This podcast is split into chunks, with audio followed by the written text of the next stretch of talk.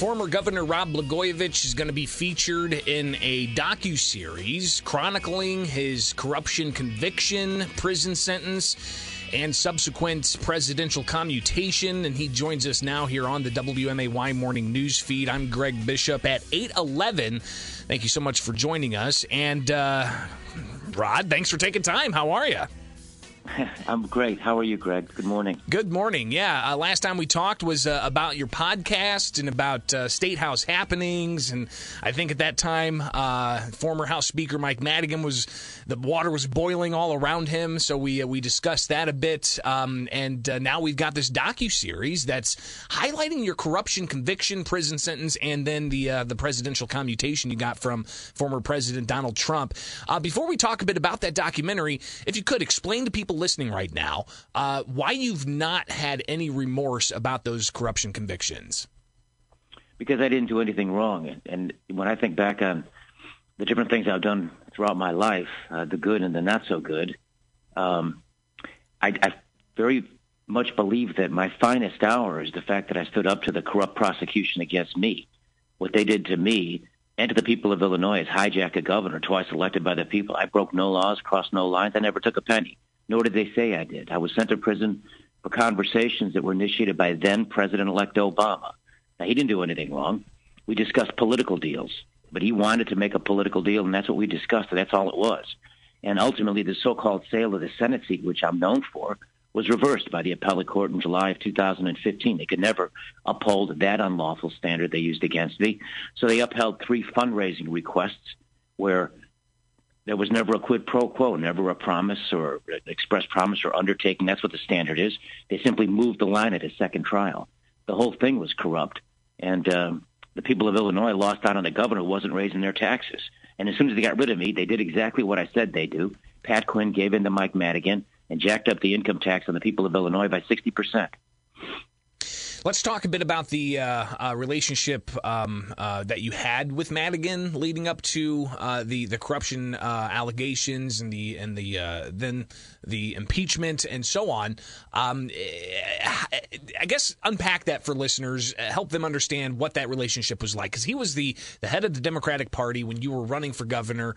you get into office, and you've explained this on your podcast many times, but you guys didn't see eye to eye.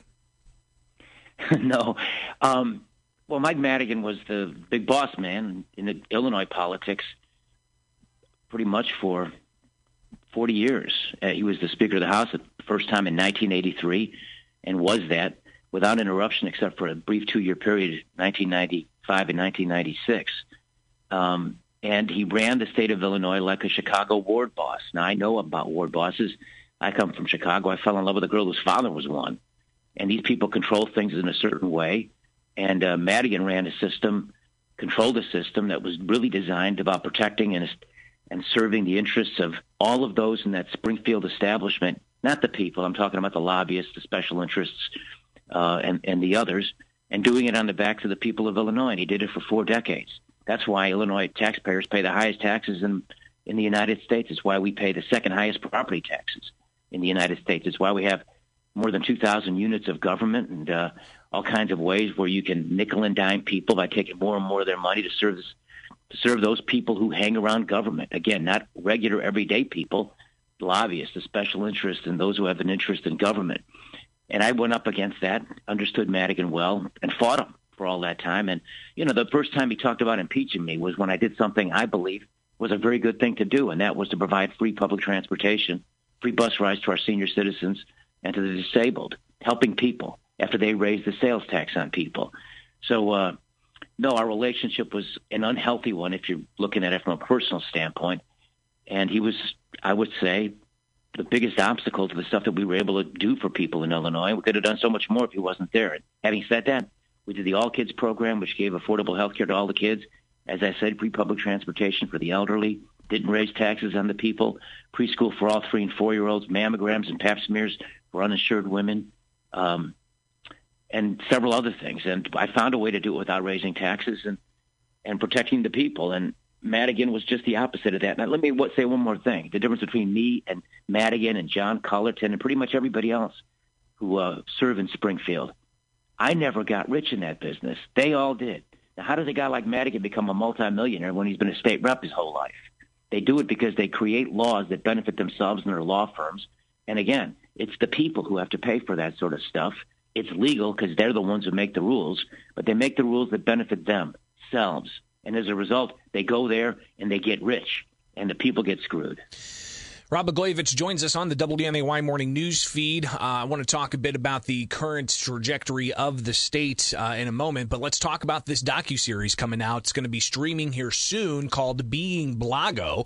I watched the trailer last night, and I, as a, as somebody who follows state politics as closely as I do, uh, and I'm a bit of a news junkie. Uh, I'm excited for. I don't know why, but this this looks like it's well put together. It's going to be uh, an interesting chronicling of uh, your your life in the uh, later years of your uh, political life. so, what do you what do you expect people will take away from this? Well, first of all, I haven't seen it. And second, I want to apologize. The dogs are barking. I think it's early for the mailman. They generally peacefully protest the mailman, but they're barking at something. Um, so I haven't seen it. I, like you, I saw the trailer. I spent four months with the two guys that uh, made the documentary, uh, Justin Allen and a young man named Matt. Great guys. I really like these guys, and I kind of miss them now that they're, they're done with their work. Um, I just hope it tells the truth of the story as best as they can. Of course, all of the stuff about the the allegations, the two trials, the eight years in prison, literally 2,896 days sheltering in place in prison for politics, not for crimes. That, of course, is going to be in there. But I think they'll they're going to deal with the broader story, which was my understanding is it's you know a lot of it's going to have to do with you know what I've been doing since I've been back, and I was very fortunate, as you know, to be given clemency by President Trump, a Republican president who rescued a Democrat governor. No political benefit to President Trump. He just did something he felt was right. And of course, from a personal standpoint, uh, you know, I'll always be grateful to President Trump for his kindness. So I think they're going to do. I think a lot of it will have to do with uh, what life's been like for me and my family since we've come back. Now, my wife Patty uh, was reluctant to participate in it because she's she likes to protect our children, understandably so, from media scrutiny. It's been a long, hard road for our children.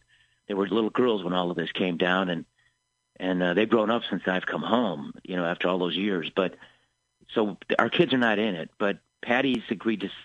She sat down and did two interviews, kicking and screaming, but she did it because she's loving and dutiful, and you know wanted to be helpful but I don't know how it's going to end out. I, you know, I've got my fingers crossed that they tell the truth, and I, I believe this is a word that's in vogue now. Authentic. I think it'll be authentic. They had me running, by the way, because I run. Well, they didn't just and, have you uh, running; you were also seen in a semi truck.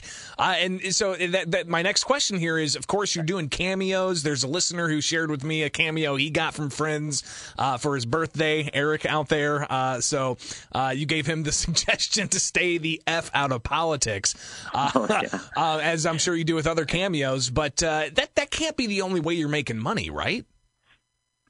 Well, I do consulting work for that uh, that CDL 1000 company, which deals with logistics, which is really an important part of our economy now because of the supply chain crisis that America's facing, moving goods to and from different places around the country, goods that are coming in from places like China uh, and other places.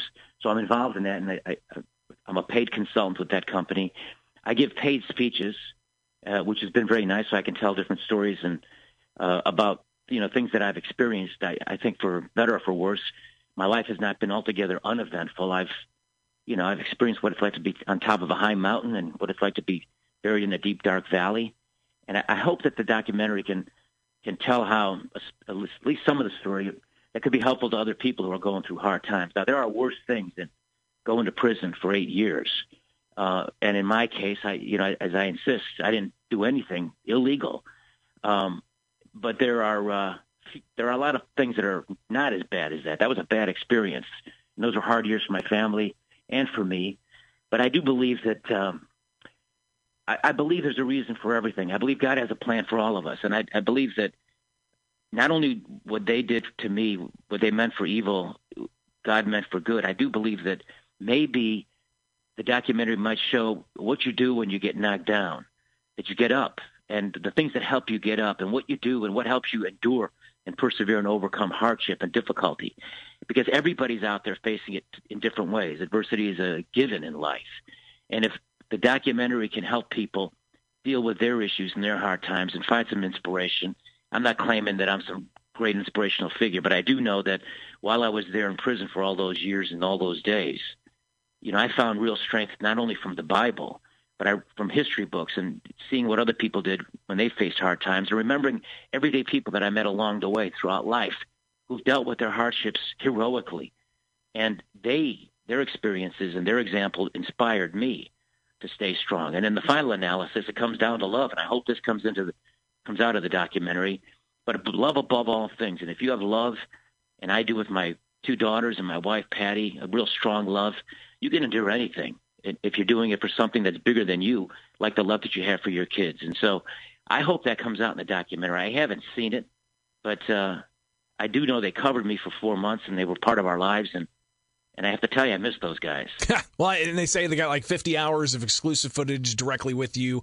Uh, so we'll be watching that uh, streaming on Hulu, I believe, a little bit later on this week. Being Blago, and the subject of that docu series, Rod Blagojevich with us on the WMAY morning news feed. Um, just a few more issues. Uh, number one, do you still consider yourself a Trumpocrat?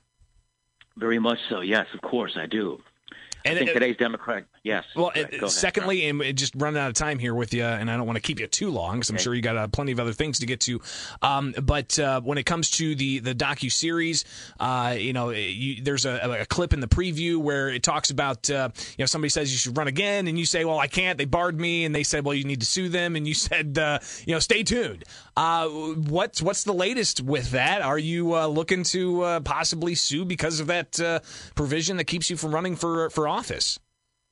Well, I filed a lawsuit in federal court uh, arguing it was a, the impeachment was unconstitutional because it was predicated on a corrupt, fake crime, which was the so-called sale of the Senate seat, and the big lie that the U.S. Attorney Patrick Fitzgerald put out, and the fact that the FBI and those people that did it to me were working with Madigan at that time, and that the fruits of that impeachment were based on a on a big corrupt lie, and that so-called sale of the Senate seat never happened uh, as I said, it was reversed eventually by the appellate court many years later. And had I been given an opportunity to have the FBI tapes played, not the one percent that take out of context, this is effing golden. I'm not giving it up for nothing. They don't show what I say after that. If they allowed the full tapes to be played, my argument is, and I do believe, the public would have seen the whole thing was a hit job by these prosecutors who are out of control, who abuse their power. They're corrupt.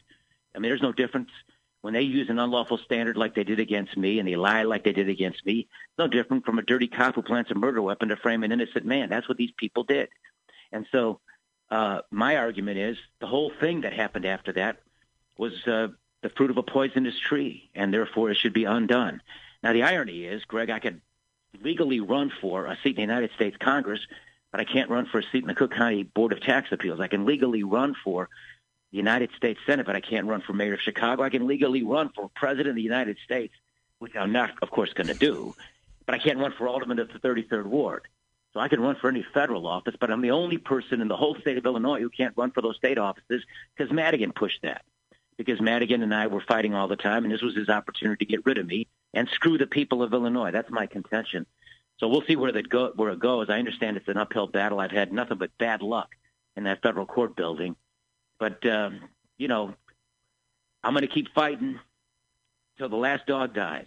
We'll, we'll monitor it closely. Uh, appreciate you taking the time with us here on the WMAY morning news feed. Rod Blagojevich, finally here, the current trajectory of the state. Uh, what's your assessment as somebody who's uh, been at the very top of Illinois politics and uh, at the very bottom of it as well? right. Uh, oh, it's very much going in the wrong direction.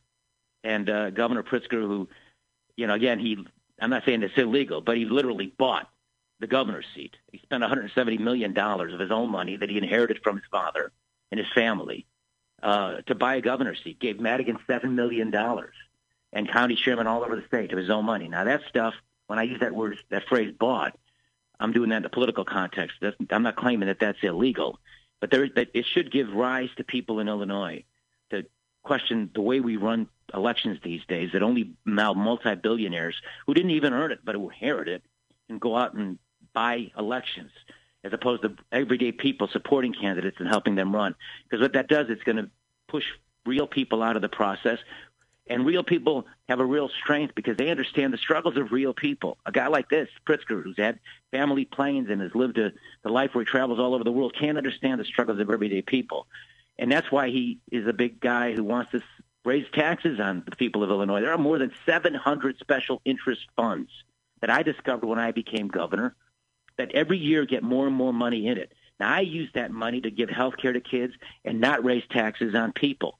But Pritzker and Madigan and all the others protect that special interest money, and they do it again on the backs of the people. So I think we're going in the wrong direction. I think the war against the police is outrageous. It's another reason why I feel like I'm a Democrat. My party, I'm an orphan Democrat. The Democrat Party is not the party of President Kennedy or the Democrat Party I was in not too long ago. It's a very different left wing kind of socialist party with these crazy ideas, defunding the police or abolish the police, recognizing that there's good and bad in everything. But here in Chicago, we've got a crime spree that never stops.